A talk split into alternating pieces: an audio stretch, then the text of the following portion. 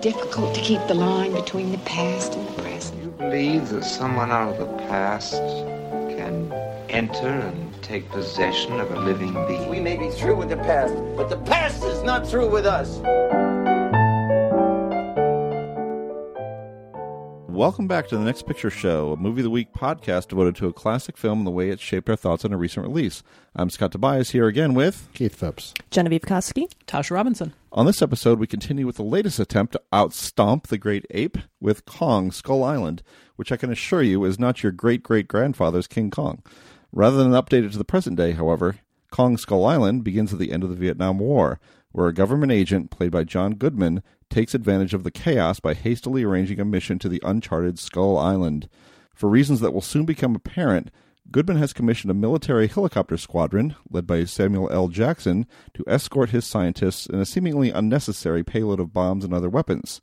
Also joining the group is a professional adventurer, played by Tom Hiddleston, and an agitating photojournalist, played by Brie Larson. Apocalypse when? They might be asking themselves as they chopper over the island. Apocalypse now, replies the beast that swats them from the skies. Cue up Time Has Come Today, Next Picture Show listeners. We promise to be back before the 11 minutes it takes for that song to end. These are photos of an island in the South Pacific. The place where myth and science meet. We use explosives to shake the earth, helping us to map the surface of the island. You're dropping bombs. Scientific instruments. Is that a monkey?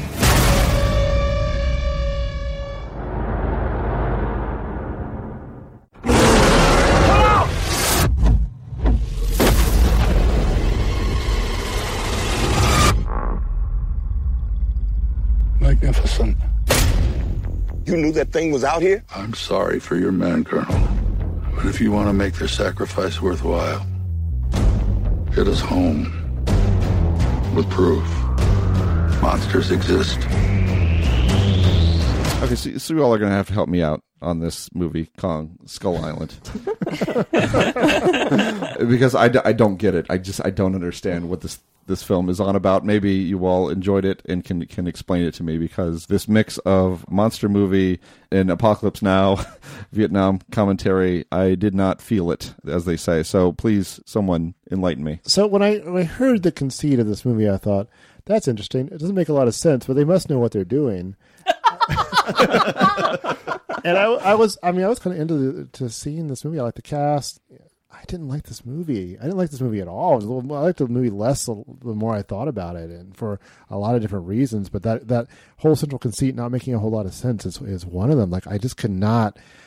I, I actually think it's a little insulting to equate Samuel L. Jackson's dissatisfaction with America losing the war with you know turning Kong into his Moby Dick to take out the frustration with America's war effort. It just it's it's kind of silly. I mean, what am I what am I missing? Any who who liked Kong Skull Island? It's okay. I didn't dislike it. Um, I thought it was very much like a B movie with blockbuster pretensions. Mm-hmm. You know, the Vietnam thing. It didn't really.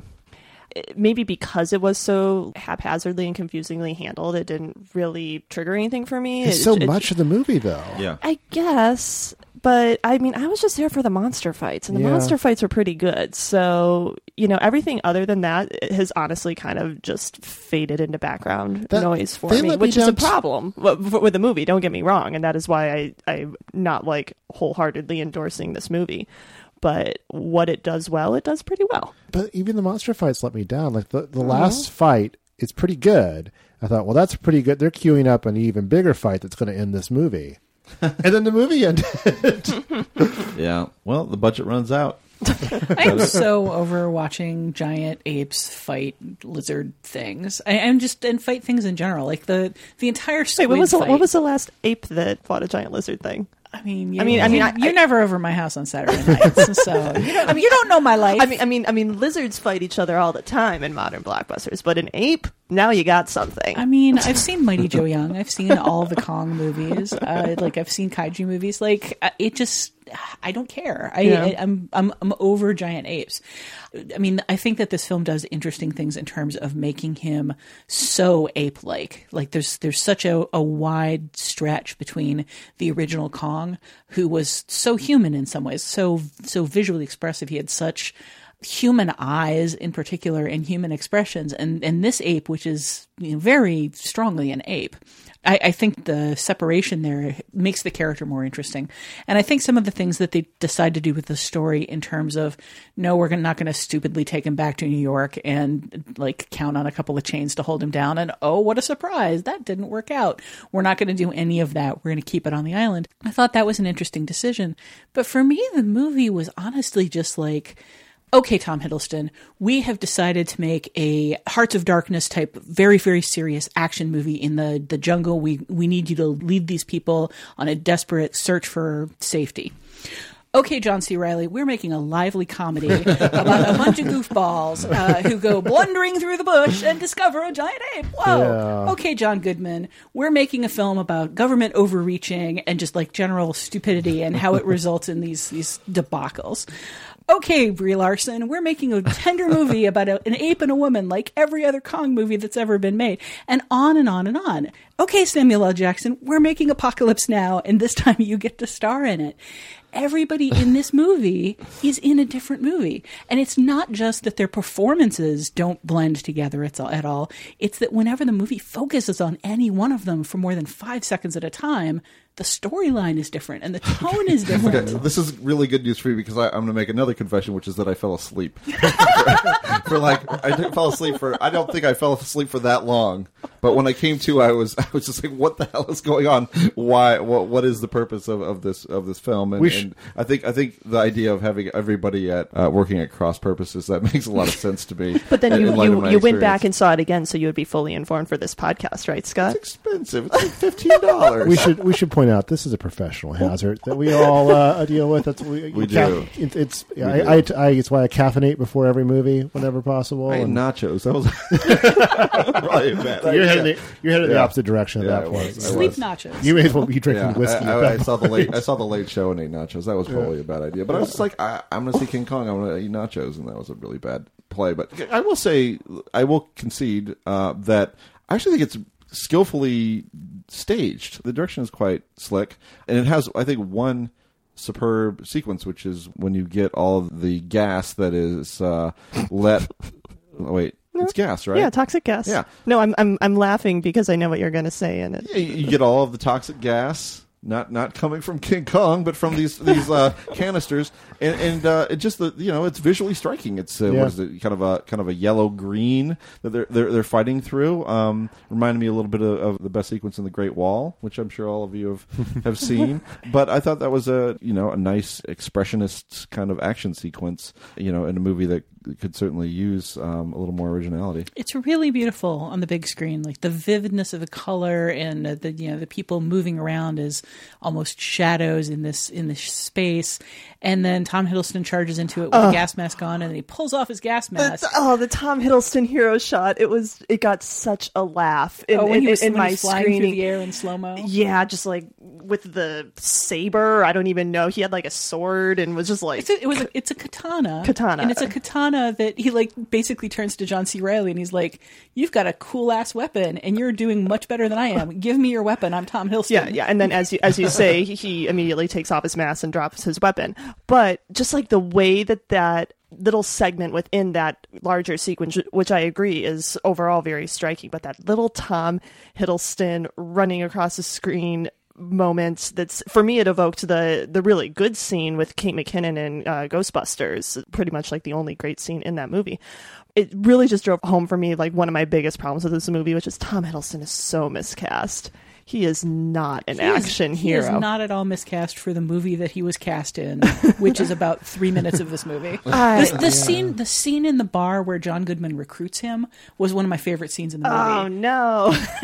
you mean the, you mean the scene where they tell us how like what a thrilling adventurer he is, and then he's like, "Yep, I'm a thrilling adventurer," and that's it. It And sets up a much much more him for the interesting. movie. Yeah, it sets up a much more interesting character. That's another mm-hmm. thing with this movie is you spend a lot of time establishing all these characters, and then once they get to the island, you know, if, if they don't get picked off one by one, they just spend a few minutes doing like the most obvious things for their characters to do at any given point. Um, I'm just never going to buy Tom Hiddleston as like a rugged adventurer. I mean, I like Tom Hiddleston. He does a lot of stuff well, but like, he did audition to be Thor. well, and, and he didn't get it. Oh man, there. By the end of the movie, I, I just thought it was really interesting that by the end of the movie, we basically have like a black man, an Asian woman, a grizzled old weird comedy John C. Reilly, Tom Hiddleston, the representative of uh, white man with the the set jaw and the scruff, and left over from the 1933 Kong, uh, and and you know the other woman. And it's just this like multi-culty group that like look would look perfect on the poster, but by that time you don't really know why any of them are there, like what they represent, what their stories are. The Asian woman is there for the entire movie, as near as I can tell, so they can say they have an Asian woman in, in, in, in the, the movie. I, I have no idea what her character name is. Uh, Yeah. I'm pretty sure she's a scientist. Jenny, Genevieve and I went over this. It's Son. San. Yes. Oh, I mean, she's here in the credits. Yes, It's it's That- noticeable. That's how we. That's how we uh, well, it came up in discussion because Scott and I were talking about how Kong Skull Island does the only woman on the boat thing with Brie Larson, but then it was like, oh, wait, no, there was another woman on the boat. We just forgot about Yeah. her because she didn't do anything. And I kept watching her because I was like, "Is is this our like our Bechdel test thing where Yeah. the two of them will say, "Hi, you're also on the ship." Yes, I am, and the, they like that's that's what we get. But no, it makes me wonder if there's a Chinese cut of this movie where like she's the hero. If she is a Chinese actress, probably, but probably better known in Japan. Yeah, maybe, she's in the Great Wall, though, that, which everyone saw. Yeah, which everyone which which everyone saw. So so then, which of the movies will we want to see? I think I think I would want to see the John C. Reilly movie. Uh, Right. Not if I have to watch that horrible postscript where he goes back and Oh, finds I- his I have son. a lot of questions about that postscript. um, yeah, but but but I, I think I'd watch the John Goodman movie. Uh, Would you? Okay. That's sort of so, like you- so the- you're on board with the whole Vietnam thing. I want to see that done well. Okay, it doesn't Yeah. have to be Vietnam. It can be just him leading leading everyone into the bleep. Well, and and the, and the John Goodman movie isn't really the Vietnam movie. It's the setting up the massive monster crossover universe that we Mhm. get in that post credits scene, like the whole thing with Monarch and him. That's the story his character is advancing, I think, more than any Vietnam allegory. Okay, I want to talk about the John C. Reilly credit stuff. I want to. I'm going to sidetrack this whole podcast because uh, The way all right, that scene sidetracked the whole movie at for the very those end. that don't care about spoilers, here's here's the deal. Yeah, John C. Reilly's been lost on this island since World War II. It's 1973. He talks about going home to his wife and his son he left behind 28, 26 years ago. Mm-hmm. He goes home. First of all, his son is still there living at home. yeah. They don't know he's coming. They, no one could alert them that your husband. presumably, this would be probably be the last World War II soldier to return home, right? This would be a major news story. And then the next shot is just him watching watching a Cubs game and drinking a beer, like And, and know, eating a hot dog. eating a hot dog. I guess All you- of the things that he had referenced earlier that he like really loved. Yeah, I don't like. but but it, but it's all home movies too. I- yeah, it's I all guess shot he- on home. Yeah, 16 millimeter film. Yeah, yeah. But, but I guess he's earned it. I want to know how much time elapsed between the tearful homecoming and then him sitting there watching the Cubs game. Because if not a lot of time has passed, that's kind of that doesn't bode well for his future. Uh, I, I kind of assumed that there was at least a 30 minute gap where they went to the grocery store and bought a hot dog.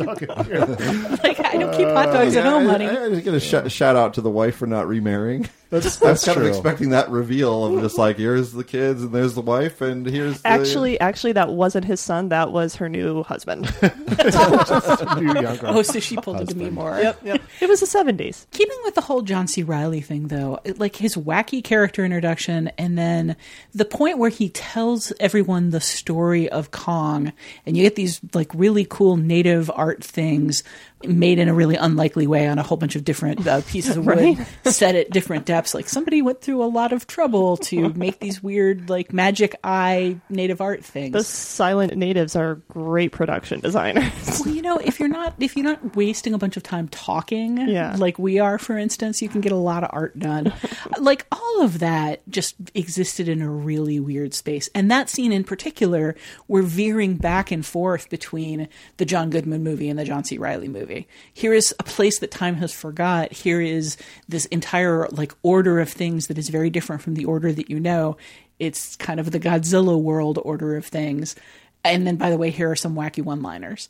I, I, just I didn't know what to make of any of that. Like I laughed at the jokes because yeah. they were puncturing the tension, but was that tension you wanted punctured? Totally, I wanted the the Reilly angle just because I because the seriousness of the film uh, failed to uh, register with me at all. And I love John C. Reilly, but I'm not sure that was the most adept comedy I've seen in an action no, film. Maybe, you know, maybe not. And, it, and, maybe it is my fault for for having some sort of expectation that this would be the goofy action comedy blockbuster thing that it mm-hmm. really wasn't. Uh, it really wasn't. Maybe it could have should have committed to that. I'm not sure. I can tell you when the movie completely lost me, and it was one line. But when they when they come to the bones of Kong's parents, which apparently there are only three Kongs on the island or whatever. And Brie Larson, who's this anti-war photographer, see, she's seen it, man. She's been there. She's seen it. She goes, I've seen mass grave sites. I, I know one when I see them or something like that. And just to equate these two giant fantasy apes with like whatever like atrocities she'd seen in Vietnam, it's like this is not working for me at all. Movie, this is I am checking out. I well in in the spirit of the shirt you're wearing, Keith, I will say actually it wasn't just Kong's parents there. Like it was where the skull crawlers sure. like regurgitated all their bones. So like I, I mean I, I, think it was like intended just to like set up the skull crawlers as the the big bad. Sure, you know. But I mean, it, but I mean that had already been line. done. It's a terrible line, but it's, but it's, it's also beyond like the weird equation of skull crawlers with whatever she saw in Vietnam. It's also like you know it's a big hole hole full of bones. It doesn't really take. I could probably point this out as a mass mass burial ground too. no, you can't. You you haven't you haven't been there. You haven't been in the stuff, uh, man. That's true. For me, that scene threw me kind of irrevocably because it's just like, okay, Godzilla. You have a giant atomic breathing lizard monster. It came from mutation, hand wave. It's a big metaphor for stuff fine. It, radioactivity, the future, fear of technology, blah, blah, blah, whatever. When you suddenly say that Godzilla had parents, you're creating a sort of timeline where okay so what happened to godzilla's parents parents? Like mm-hmm. how did any of this ecology develop? Where is all of this coming from? Why are there three giant apes? Where were the other giant apes before that? Like all of a sudden you're making me think about the history of kong and the island in a way that makes no sense because it, it suddenly it becomes you're introducing the concept of history into something that doesn't need a history and then you're taking that history back to i don't know maybe 20 years and then it doesn't exist before that which is actually worse i think i mean caveat I agree with everything you're saying, but I, am trying to approach the movie on its own terms, mm-hmm. and I, I think like thinking in terms of the original King Kong and what we were talking about, kind of having sympathy for Kong and, and humanizing him to an extent, and Fay Wray's character and his like love of her basically being the vehicle for that. Skull Island gets rid of that angle between Kong and I guess it would be Brie Larson's character, but it could be San. We don't know. Um, Maybe during the 30 minutes of cut footage. Yeah, yeah, yeah. So I think giving him parents and making him an orphan is the way in which this movie is attempting to give sympathy to Kong, you know, and, and humanize him. It clearly doesn't work is evidenced by all of our reactions, but if I were to get in the screenwriter's head, that is what I'd say they are attempting to do here. I agree with you. I think that that was the point. But I mean, we're we're getting into Darth Vader is baby Anakin territory mm-hmm. here.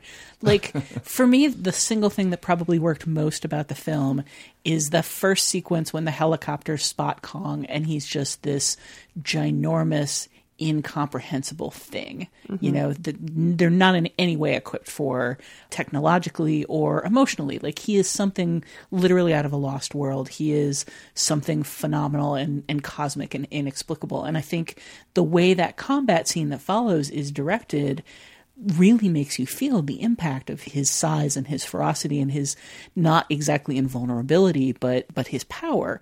And then to turn that around and be like and here and he's also a sad orphan. It was just it was very like and here's baby anakin being like baby sad darth vader. Yeah. everything patton oswalt ever said about not necessarily needing to know where the things you love come from. I mean that first shot is really great. I mean there's some really great, striking images in this Mm-hmm. movie. I, I will give it that. And, and and like the original, it's really effective when it plays with your sense of scale and it's, you know the, the, how these people are dwarfed by the creatures they encounter. So Yeah. yeah, point credit where it's due. Yeah, I, I often love this movie, like up to 30 seconds at a time, and then maybe not for five minutes after that. Do you like like the little water buffalo? Wow, that was out of a Miyazaki movie. Yeah, that's pretty neat. When the giant wheel water buffalo comes out of, of the pond, Mm-hmm. I, I was just like, this is what Dark Crystal looked like in Jim Henson's Wildest Dreams, Mm-hmm. and it's what every Miyazaki movie looks like. I don't know what it's doing in this film. Well, it's just there. I mean, you know, it's one of the many things you can see on in Skull Island. Well, Um, along with well, I'm I'm sorry, I'm sorry, Scott. I need to ask because I did not see this scene because I was cowering in fear. But did you guys enjoy the giant spider massacre? I did actually. That was pretty good. I spent the entire time thinking, boy, Genevieve's going to enjoy this. I'm not going to tell her about it. Also, you, uh, Gen- cruel. Genevieve was. Uh, It's also was not saying true. We should have. Uh, you would have warned her if you if you could have. But I, would have warned her if I thought about it. I mean, the, the the little bit I saw before I realized what it was and buried my face in my boyfriend's shoulder looked pretty cool. Like with like the kind of the bamboo forest that oops, they're actually giant spider legs, right? That's what was happening. That's there? what happened. Okay. And actually, uh, what I thought was kind of a cool thing about that fight sequence that you may not have noticed through your boyfriend's shoulder was that the way they start fighting it is to just hack off the bamboo legs the way they would hack bamboo that they were traveling mm-hmm. through. So the spider keeps getting shorter and shorter and closer and closer to them, which is, you know, terrible and gross, but actually pretty effective. Yeah, So and I that's- think that's to funny. give the mo- movie credit is it does have those kind of moments, those little. There's some imagination, visual imagination that kind of sets the film apart. You know, for all of its narrative confusion and failings, uh, you do get the occasional shot or sequence that is striking, and so I kind of maybe want to see more from Jordan Vogt Roberts, but. Uh, Did you see Kings this summer? I didn't see. Kings yeah, I thought it was okay. Yeah. but it's slick. It's really slick. It's kind of a nice little calling card movie if one wanted to direct a major studio film like King Kong Skull Island. Here's a tiny bit of trivia for you. So the skull crawlers are two legged lizards. You know why? Aren't they in the original? Yes, exactly. Yeah. So that sequence where uh, Kong is looking down over the cliff and Driscoll is looking up from the cave, a two-legged lizard Mm-hmm. starts climbing up the cave, like uh, attached to a vine, and he cuts the vine and it drops down.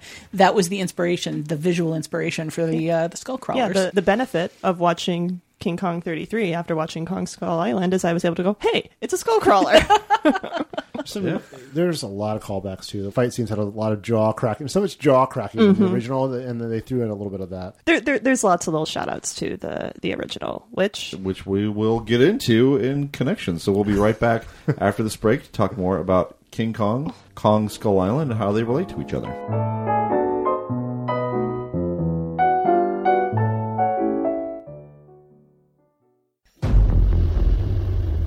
What the hell is this place? That's Kong. He's king around here. Kong's pretty good king. Keeps to himself mostly. Well, you don't go into someone's house and start dropping bombs unless you're picking a fight. Kong's god on the island, but the devils live below us. And what are they called?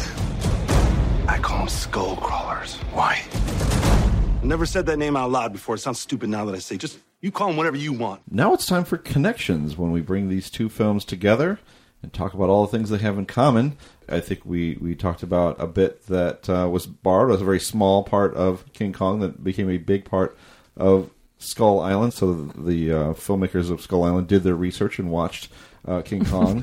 um, literally the least they could have done. uh, but you know the the effects in, in this movie they're not as herky jerky. they are a little bit more in line with what we expect of visual effects in the year 2017. Um, so uh, let's talk about the contrast between those two things: the effects in the new one and the effects in King Kong. I mean, the big link is that both of these movies are out to wow people who may have become jaded with a certain level of filmmaking. It's, I mean, it's all about pushing the technology. It's Mhm. all about saying, yes, but here's what we can do now. And I mean, in both cases, they're, they're actively trying to make people feel a sense of, of awe and wonder and being in another unreal space, a place that does not exist on Earth. They don't look a lot alike visually, but conceptually in terms of like how much can we push the envelope to make this real, they come from the same place conceptually. But I think there's almost a limit that we've reached in terms of can you top this that was set by the Peter Jackson version, though, right? I mean, like those are 2005; those are pretty cutting edge effects. Are the effects in this any more striking? I mean, in a way, you could say that that adding this kind of Vietnam conceit and then and referencing Apocalypse Now is what brings it more distinction than the effects themselves. I mean, that first shot of Kong that we mentioned previously, where he first appears silhouetted against the sun with the helicopters flying toward him, that that struck me emotionally on a level I don't think anything in Jackson's Kong did. I think kind of what sets it apart, which I see in a lot of special effects now, is it's not just that the effects are good and we get them, we get camera swirling around to show you every single possible angle, which which mostly works really. It works really well in the helicopter massacre, I guess, Yeah. like that type of shot because they're helicopters and they swoop around like that. Yeah, and it's, it's really on display a lot in the final fight scene too. It seems Mhm. like it's something you see a lot in Marvel movies too, Mhm. and it's it's not. I mean, I'm not saying it's bad, but I think it's it's going to be the this was made in the middle of the 20 teens mark when, when, Oh we, my when we visit this movie later. The new Beauty and the Beast is like 50% swirl shots. Okay, so here's a connection between Kong movies. Kong fighting with his woman of choice in his hand. In the 33 Kong, he, he realizes that this is a problem and he puts her down and fights a T Rex. Mhm. In Peter Jackson's movie, he fights a pitched battle with what, three T Rexes or is it 12 by the end? With Naomi Watts in his hand the entire time. Really early in his running and fighting sequence, I thought, oh, oh, she's dead. That's too bad. I mean, she just she, she gets shaken like a rented rattle for like twenty minutes. uh, Where can you rent a rattle? yeah, any music, sorry. Okay, oh, that's right. That one. I was thinking of Baby Rattle, but please go on. And then in this, there was so little of that, like I'm I'm going to pick you up kind of thing that has been such a staple of the Kong movies. But you know, at the, at the end, he does, and I'm like, oh, they managed that pretty well. And then he closes his hand around her and uses the hand to slug the skull crawler. And once again, Not just slug, she gets put inside the uh, Yeah. Skullcrawler's uh, esophagus at one point. That's true, all the way down. Yeah. and, And her without up, her camera. back up with with that hand gripping her and apparently like all of its intestines at once. Okay, so you know how they tell you not to put your thumb inside your fist when you're hitting something because you'll break your thumb. You also don't put a human being inside your fist when you're hitting something because you will squish them He's to very- jelly. He's very ginger. Very Like a catcher's mitt. It's very soft. you know, just, but but really hard on the outside. you, you, you rub he rubs literal bear grease into his catcher's mitt of a hand. Um, so, but Skull bears. So, so I mean, what what about the the emotional resonance? I mean, I think we talked about it a little bit, but like, I mean, that was one thing I, I liked most about the Peter Jackson Kong is I, I felt that relationship between Kong and Naomi Watts was kind of touching and Yeah. was kind of what, really one of the best features, maybe the best feature of that movie. What do we think about the Kong, I guess, damsel in distress relationship in the new film compared to the 33? I don't feel like she has much more relationship with him than any other character. Mhm. I mean, she's not really a damsel in distress. I, I you know, I don't, I don't think that's Brie Larson's bag. Um, more power to her. But you know, I, I think we jump, kind of jump immediately to Godzilla in the later Godzilla movies, where he's kind of on the same side as the humans, even though he, maybe they misunderstand his motives at first, and then then he's kind of like a big pal. Yeah, I mean, I think it was maybe the question I'm asking then is how much do we feel for this Kong compared to the 33? I, I mean, I don't think we necessarily feel for him to the extent that we feel for Kong 33, but like, I think the relationship between Kong and the Brie Larson character is more of an allyship, in that Kong is the protector of the island. He protects the villagers, and supposedly he protects, you know, the water buffalo and stuff. So that moment when he sees Brie Larson's character, like, kind of helping the overturned water buffalo, I guess, is supposed to be when we see that relationship kind of crystallizing. Mm-hmm. And also just kind of her respect, I guess, for the island as seen through her capturing it with her camera, but not actually doing anything to the island, like dropping bombs on it. I think there's like a very loose, not very well formed ecological message that that is maybe forming around that relationship. Mm-hmm. That said, it is not very affecting, both because it is pretty loose and ill formed, and it's just not as gut level emotional as love. There's a moment in uh, Fierce Creatures, the follow-on movie to A Fish Called Wanda, where it it all takes place in a zoo that's being shut down bit by bit, And uh, one of the main characters, played by Jamie Lee Curtis, encounters a silverback gorilla that's gotten out of its enclosure. And she's terrified of it. She gets cornered by it. And then it just kind of is curious about her. And it, it like touches her gently and it looks into her eyes and then it retreats. And she comes away from the experience like emotionally changed. And the, the zookeepers say, Oh, you made contact and it's a really touching moment. I mean, they all know exactly what what happened to her, exactly what that experience is of having had a moment with an animal where you saw like intelligence and curiosity in its eyes and like had a moment with it. That scene with Brie Larson and Tom Hiddleston up on the cliff where they kind of make contact with Kong, that had a little bit of emotional resonance for me. And I think it's leftover Fierce Creatures emotional resonance rather than necessarily anything that the film earns on its own. But as a moment of contact, I actually I like that a lot better than like Kong runs off with the woman for like humana humana reasons and uh, has some kind of like weird psychosexual relationship with her that he doesn't have with anybody else. It just it felt a lot more earned, I guess, especially when it's already been established that he's the protector to the natives. He's this strange, like, god force to them. He's basically Godzilla in the later Godzilla movies, protecting Tokyo from, you know, endless kaiju threats. So, what of the natives? Because uh, that's that's an issue in King Kong 33. What, what about the treatment of natives and uh, sort of the racial dynamics of this Kong? Lord, I really feel like the filmmakers wanted wanted to give them dignity by not letting them speak. Exactly. and and that that translated to like let's let's not make them caricatures. Let's make them you know, these strange almost alien things let's just not have them talk. In fact, let's have a white man talk for them. That'll work. I'm not sure why they all took their, their fashion sense from uh, the Hoichi, the earless segment of uh, Kwaidan, either with the text written on their faces. One thing that occurs to me just now uh, is because this is the t- this is always going to be certainly now a problematic element of doing a remake of King Kong. It might explain the allure of making it a Vietnam homage because you can kind of frame the whole thing as Apocalypse Now and as this, you know, encountering John C. Reilly, who's certainly not really much of an analog for Kurtz, but you know, uh, this this well, uh, Dennis Hopper's character in this, a way, right? But this man who's been living among the natives, and so at the very least, the whole thing is sort of couched in quotation marks. I don't know. It feels like it's maybe two drafts away from making that concept work. you know, because I wanted to work. I wanted, I wanted to like this. Yeah, movie. I mean Samuel L. Jackson, I guess, would be the Kurtz of the movie, huh? Yeah, but I, I think he's more Ahab than Kurtz ultimately. Oh well, there's that too. God, man, it's, oh, there's so much going on here. so much mushed together. Yeah. Oh man. One thing, just from a racial perspective, that kind of interested me about the movie the Gene Demby NPR piece that I referenced in the first half of this conversation, trying to figure out whether you can make a King Kong movie without racial overtones. One of the observations they made was given that the Sam Jackson character kind of makes it his job to kill Kong, it changes the racial dynamic where previously you you've always had a white woman who needs to be rescued by a white man from the big ape. And here you have a black man making it his job to rescue, in his mind, the world uh, from this ape. And suddenly the racial dynamic isn't as ugly there.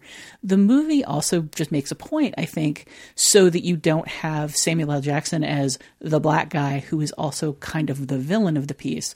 You've got uh, the black guy who is the scientist who doesn't do a whole lot in the movie but is important in the post title. You've got a bunch of different multicultural soldiers, including like the black kid that kind of becomes your POV character for all of the soldiers put together.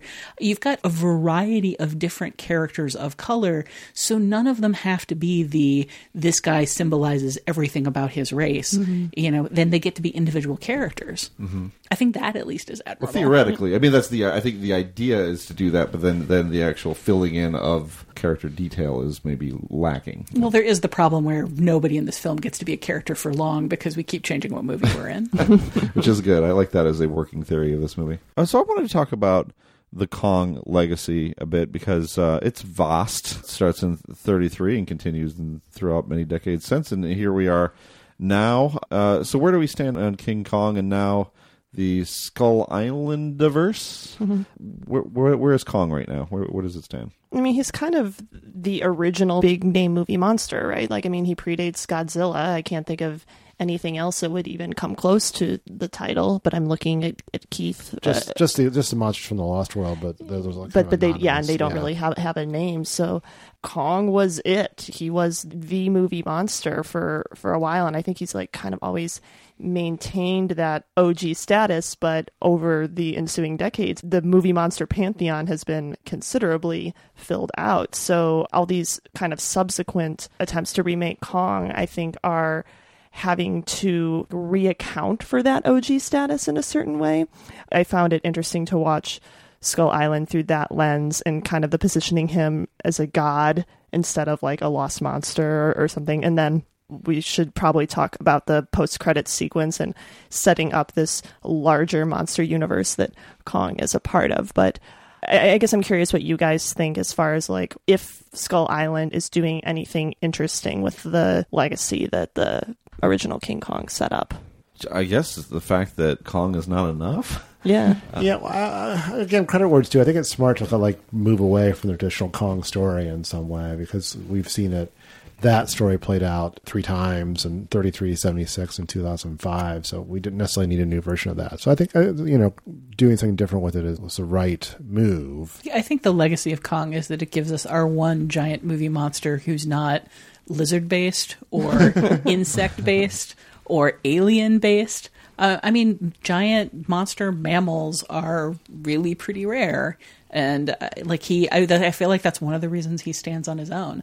I mean, when we get the little tale at the end where it's like, oh, look at all of these other things, it's like, oh yeah, so Mothra is an insect, and like Ghidorah, however that's pronounced, is a sort of two-headed dragon thing, Three, three-headed, I believe. three-headed dragon Yeah, yeah. thing, and Gamera is really neat. He's made of turtle meat. uh, but basically, like, you know, lizardoids and aliens and bugs. And maybe that's one of the reasons we identify with Kong so much is, you know, he's a lot more like us than all Mhm. of the other kaiju are. He's a lot less alien. He's he's approachable and warm and cuddly in a way. Tasha, you're tired of all of them.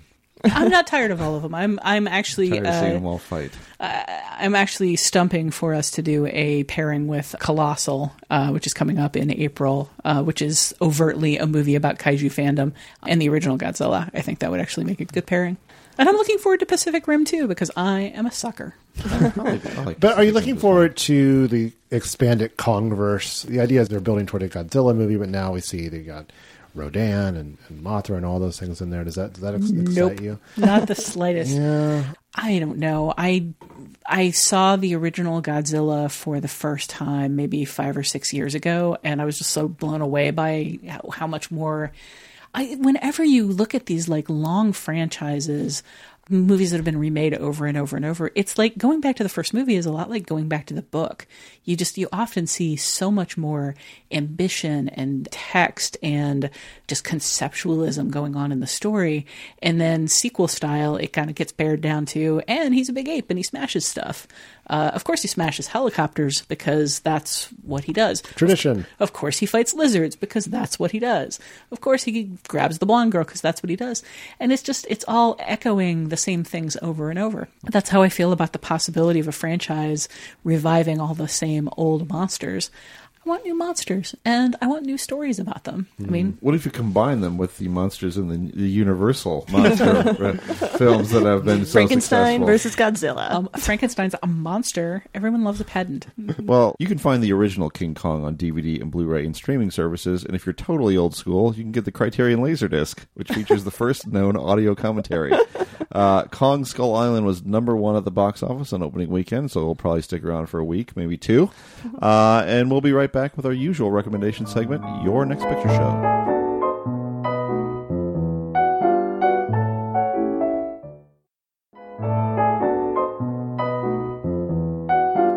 Finally, it's time to catch each other up on films or film related items we've seen in the interim since our last podcast.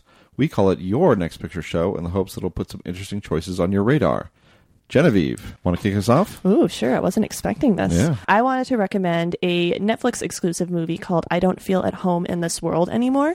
I think we are all fans of the movie Blue Ruin, uh, which stars one Macon Blair, who is, I believe, a, a longtime collaborator of the director of Blue Ruin. Uh, Back to their teenage Yeah, days. best- like they best grew up friends, together. Cor- Grew up together. So I don't feel at home in this world anymore is Macon Blair's uh, writing directing feature debut, and it does kind of feel a little like Blue Ruin, but uh, with uh, Melanie Lynskey uh, in in the starring role. Which I mean, if that doesn't sell you, I, I, don't really know what else to tell you. But I'll tell you a little more anyway.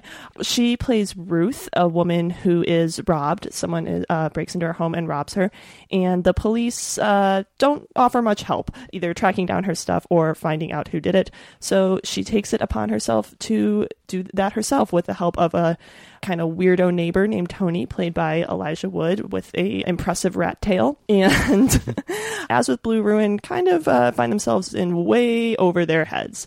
And it takes a turn, and then it takes a few more turns, and uh, turns into a very different movie uh, by the end than it appears at the outset. But I love both of the the performances in this movie. It can get a little wacky at times, but it is also kind of reliably funny uh, throughout, and some uh, good gore and action if that's your thing as well. And uh, yeah, it's streaming on Netflix. Uh, good one to check out. Yeah, I, I liked it too. I mean, for, we should note that it won Sundance. Oh yeah, that Um, too. straight straight but up. I like it, and that's what really matters. uh, you know, the other It note I made would the sun dance in her heart. The other note I, I, I would make is that it, it depresses me that it is just appearing on Netflix like a month after it won Sundance because it is actually kind of a pretty good looking movie.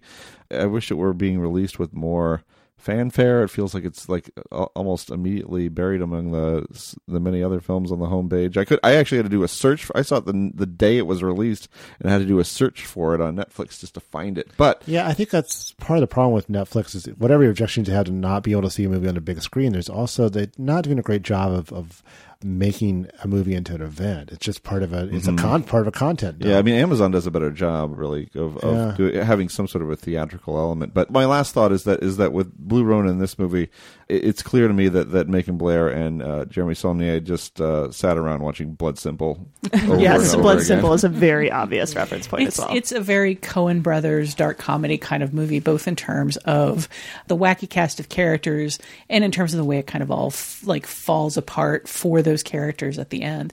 Uh, the flip side of the Netflix thing, I mean, I agree with you about it not being enough of an event, but I mean, Netflix funded the movie. It was this isn't something that they I know, threw a little money I at out of Sundance. This movie exists because Netflix made it happen.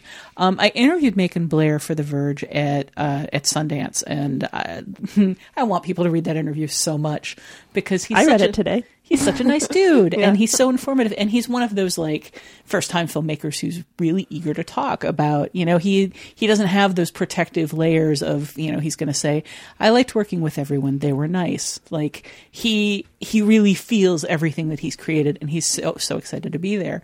And one of the things I talked to him about was the fact that you know this movie was going to be seen in uh, at Sundance and maybe one other festival, and that might be it for it being on the big screen. And he said it didn't bother him at all because he said this movie is now is going to be available in more than 20 different countries.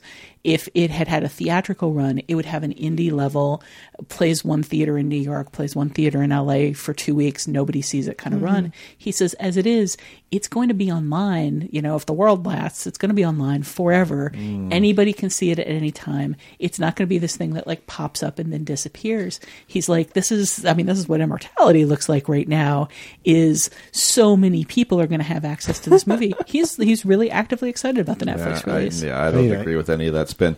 Uh, we, we need a GIF of uh, of uh, Scott's face. no, right now. no. Well, I mean, it's not like it's not like things get released in theaters and disappear. They go to Netflix and other streaming services as well. But I, I, but I do have to say, like, having heard the buzz about this out of Sundance on film Twitter, Mhm. like, not knowing from that buzz that it was a, a Netflix exclusive at the time, I was really excited to find out that it was, and like, oh, I'm not going to have to seek this out at a theater. Like, I can just watch this now, and that is cool and like the theatrical experience is great and important and everyone should make time to go to the theater.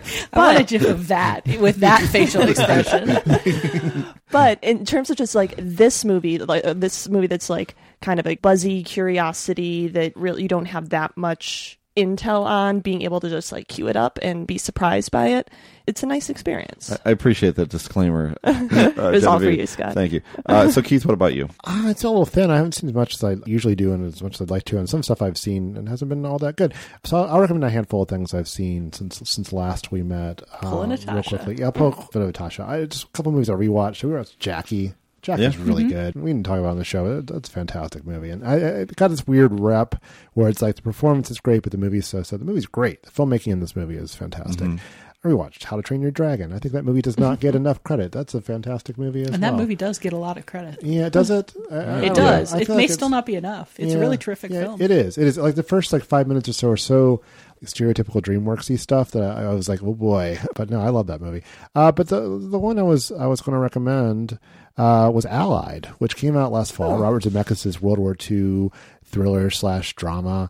I kind of came and went really quickly. I didn't. quickly. I didn't review it or go to the press screening, so that I kind of missed my window to see it. But it's really quite good. Brad Pitt and Marianne Cotillard play spies uh, working together in uh, Casablanca. First third of the film is is a really kind of thrilling bit of espionage, and then it kind of turns into a personal drama and takes some turns. I it's probably best not gotten into on this podcast. But I mean, speaking of people who you know how to train your dragon, you know maybe uh, a good example is uh, Zemeckis is kind of the same like that in director form, where it's like this wildly successful director who probably never gets his due. He's really one of the top people out there, and like people, he's been having a little trouble getting Yeah, people. I mean, to nobody saw movies. nobody saw the walk, and the Yeah. walk was terrific. Yeah, you'll like Allied too. It's uh, yeah. I'd, I'd recommend. I'm it. excited. Yeah. uh, Tasha.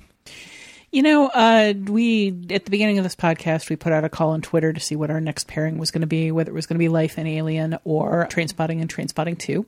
And uh, spoiler for the part that comes immediately after this, where we tell you what our next pairing would be, uh, Trainspotting and Trainspotting Two seems to be losing.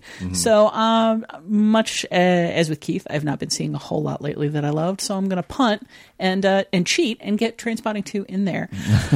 Trainspotting is one of my all-time favorite movies. It's I think it's just this perfect little gem of texture and performance of uh, of like marrying a soundtrack to action and character of building through this very very tight script a story about a specific place and time and and a feeling. But part of what makes it so powerful for me is that part of that feeling is about this, this specific place of youth. The sequel, T2 Trainspotting, uh, also starring the same cast, also directed by Danny Boyle, also derived from works by author Irvin Welsh, is also about a place and time much later in life.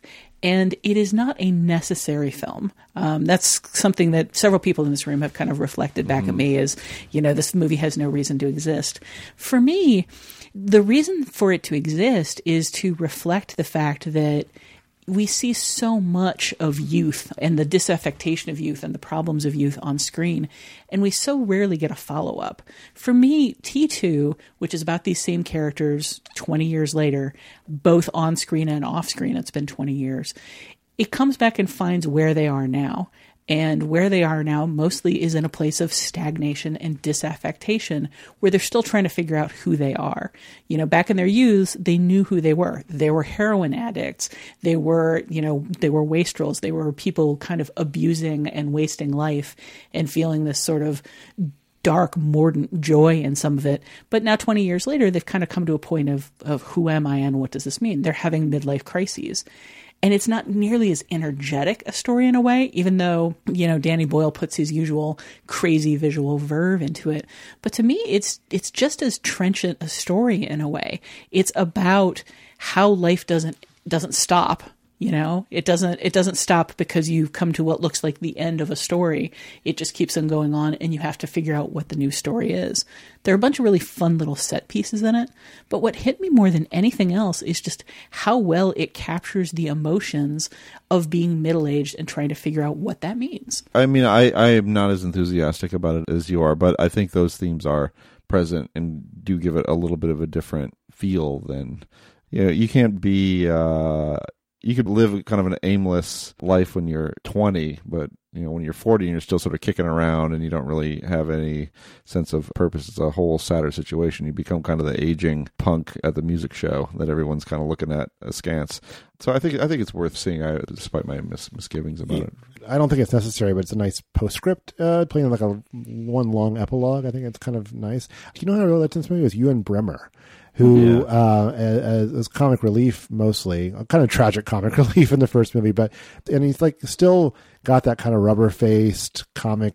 You know, ability, but but it's a really soulful performance in this. I, that was, uh, tr- I mean, everyone's good, but I think it's worth Yeah. uh, seeing just for him. Yeah, the fact that he's still a junkie Yeah. after Mhm. all that time is uh, uh, pretty harrowing in its way.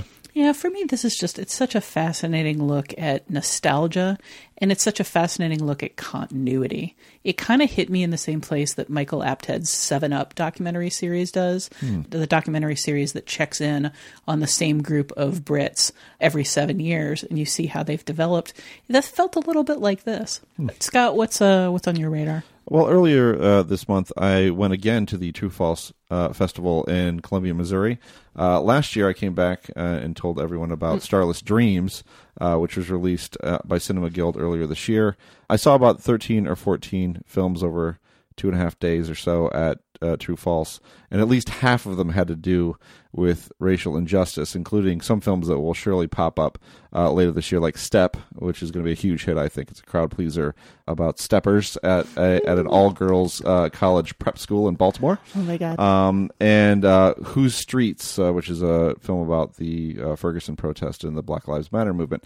But my favorite film of the festival, uh, which will also be released by Cinema Guild, uh, is called Rat Film uh, by director Theo Anthony. Uh, Rat Film is like a David Simon show crossed with an Errol Morris film. It's an impressionistic and aesthetically striking essay film that deals with the subject of rats in Baltimore in a literal and metaphorical sense.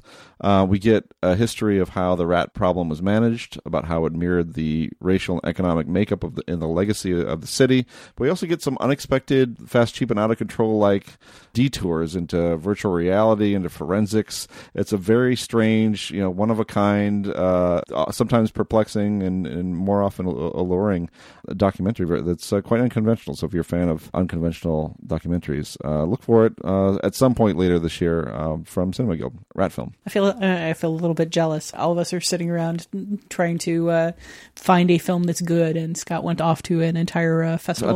good little festival, and, and I mean that the festival itself is wonderful and affordable, and something I really and very quirky, and the food is unbelievable. uh, I just ate so many, so much donuts and Korean tacos and like and the goulash. It was like like legit goulash, unbelievable. Like the, so you can really you can you can uh, watch uh, films. It's a, it's a great place for conversation and eating. So uh, So I, it sounds like True False is sort of a, a side recommendation. It really is. It is. It's, it's, You're it's gonna a have to wait a year to have it. You Start gotta- planning now. You got. You really should, and it's not. It's something that anyone can attend. You know, and see virtually all or uh, what you want to see. And Scott, uh, does the city the have curation's quite nice. Does the city have Korean tacos and goulash during not True False Festival? Yep, it's always there. Hmm. It's a really you nice know you city. also live in Chicago, uh, a city with a uh, all robust within, it's food all within scene. walking distance. It's all within walking distance, and it's all like under ten dollars. Did you say a robust goulash scene? I said a robust food scene. Why Because didn't you of say a robust- robust goulash scene though? Well, I'm, I'm not well versed enough in the goulash scene of Chicago to really make But that. you know your goulash. You're, you got the, that's your roots, right? This goulash and pierogi. This, this place is legit. It's, it's, this place is legit. Okay, next uh, next episode, everybody brings a goulash recommendation, and it's going to be your next goulash show. I don't think I've ever, I don't think I've ever had goulash. oh, you're missing out. Yeah. See, my parents used to just like it, would, it used to be like elbow macaroni and ground beef and like and like stewed tomatoes, and that was goulash. So it's like so goulash, that's garbage. what I'm saying though, that's what that's what they called goulash, and like so then when I had. Well, we put pepper on it, which made it better, but, but it's salt. They would salt salt it as well. Um, but All right, well, we're definitely going to fade out at some point during this No, we goulash need to keep all this in. It's super important. Uh, so let's just consider this faded out already. all right, fade out. And so that's it for this week's edition of the Next Picture Show. Our next episodes come out April 4th and 6th. Keith, what do we have lined up? As Tasha mentioned, we had some excitement recording this because we couldn't decide what films to do next. So we put it out to our Twitter followers for a vote. Would it be Scottish heroin addicts or killer aliens? Uh, killer aliens won, as they so often do.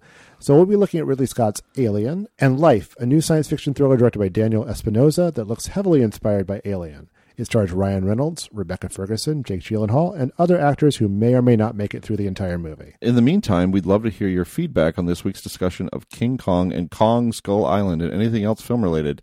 We want to include your thoughts on the future episodes of the show. You can leave a short voicemail at 773 234 9730 or email us at comments at nextpictureshow.net. Finally, before closing out this week's episode, where can we find everyone these days? Keith Phipps. I'm at uproxx.com, a little bit behind the scenes, a little bit in front of the scenes. And you can find me on Twitter as kphipps3000. Uh, Genevieve?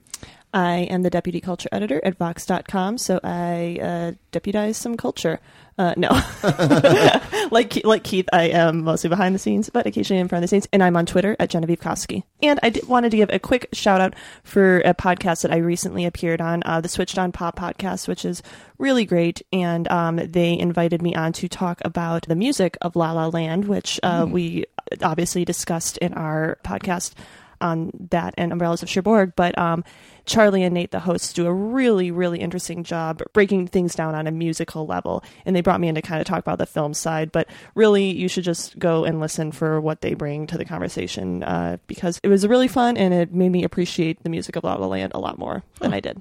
All right, uh, I could I could use that. Tasha Robinson. Uh, you can find me both in front of the scenes and behind the scenes at theverge.com.